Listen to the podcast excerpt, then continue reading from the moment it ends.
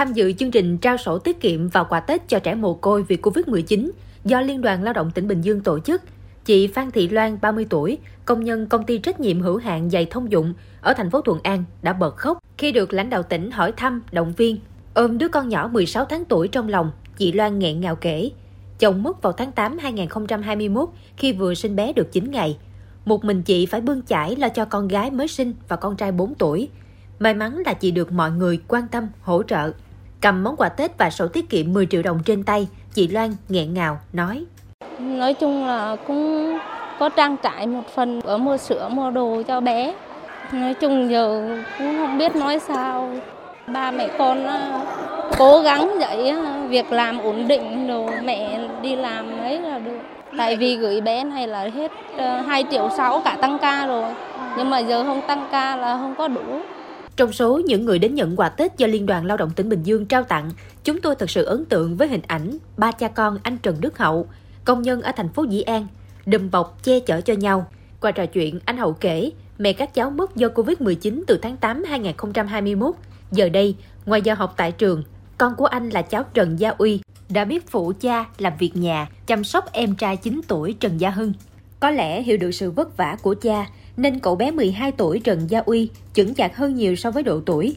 Uy tâm sự, mỗi lần thấy các bạn có mẹ bên cạnh, con buồn lắm, nhưng không dám khóc, vì khóc thì em con sẽ khóc theo. Mẹ con rất yêu con, mẹ con cái gì cũng mua cho con hết. Lúc không có mẹ con, con rất buồn. Con thấy ai cũng được mẹ yêu thương, còn con không có. Con cố gắng con sẽ học rất giỏi, con sẽ chăm ngoan cho bố mẹ khỏi phụ lòng. Đại dịch Covid-19 đã cướp đi sinh mạng của gần 3.500 người dân ở Bình Dương. Trong đó có khoảng 700 người là công nhân. Cha mẹ mất làm cho gần 200 con công nhân mồ côi. Chia sẻ khó khăn và động viên các con vượt qua nỗi đau, Liên đoàn Lao động tỉnh Bình Dương và Hội Liên hiệp Phụ nữ tỉnh Bình Dương cũng đã vận động các cá nhân tổ chức nhận đỡ đầu cho các bé. Riêng Liên đoàn Lao động tỉnh Bình Dương đã trao sổ tiết kiệm cho 148 cháu là con của đoàn viên công đoàn công nhân tử vong do dịch Covid-19. Mỗi sổ tiết kiệm trị giá 10 triệu đồng được trao cho trường hợp mồ côi cha hoặc mẹ và 20 triệu đồng cho trường hợp mồ côi cả cha và mẹ. Đối với những cháu có cha mẹ làm việc tại Bình Dương đã mất và hiện cháu được người thân đưa về quê, Liên đoàn đang lập danh sách kèm các giấy tờ có liên quan gửi về tổ chức công đoàn nơi các cháu cư trú để tiếp tục hỗ trợ và trao sổ. Chị Huỳnh Thị Kim Khơi, 42 tuổi, công nhân công ty trách nhiệm hữu hạn Xin Việt Nam ở thành phố Thuận An cho biết, mức lương không tăng ca, chỉ vỏn vẹn 6 triệu đồng một tháng, không đủ lo cho hai con ăn học, ăn uống trong gia đình. Do đó nhận được sổ tiết kiệm, tặng quà, chị vui lắm. Dạ mừng lắm, cảm ơn bên quỹ từ thiện các ngành để giúp đỡ cho gia đình mà khó khăn, nó cũng đỡ được phần nào. Bây giờ một mình bơi chảy vất vả lắm, không phải ráng, cố. Con đang học dở dàng cũng không dám bỏ được nữa. Chia sẻ khó khăn với công nhân, mới đây Bệnh viện Đa khoa Medic Bình Dương cũng đã ký biên bản ghi nhớ với Liên đoàn Lao động tỉnh Bình Dương về việc hỗ trợ khám chữa bệnh miễn phí cho 148 trẻ em con công nhân mồ côi do Covid-19 đến 18 tuổi.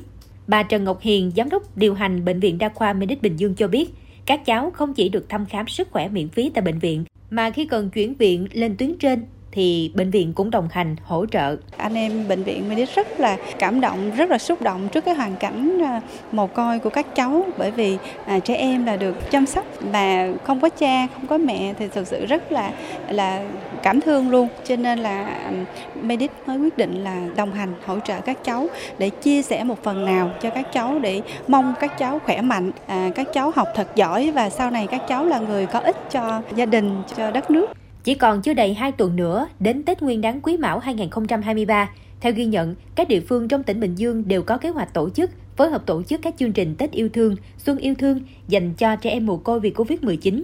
Qua đó, bù đắp những gì tốt nhất dành cho các em để mọi trẻ em đều có một mùa xuân ấm áp.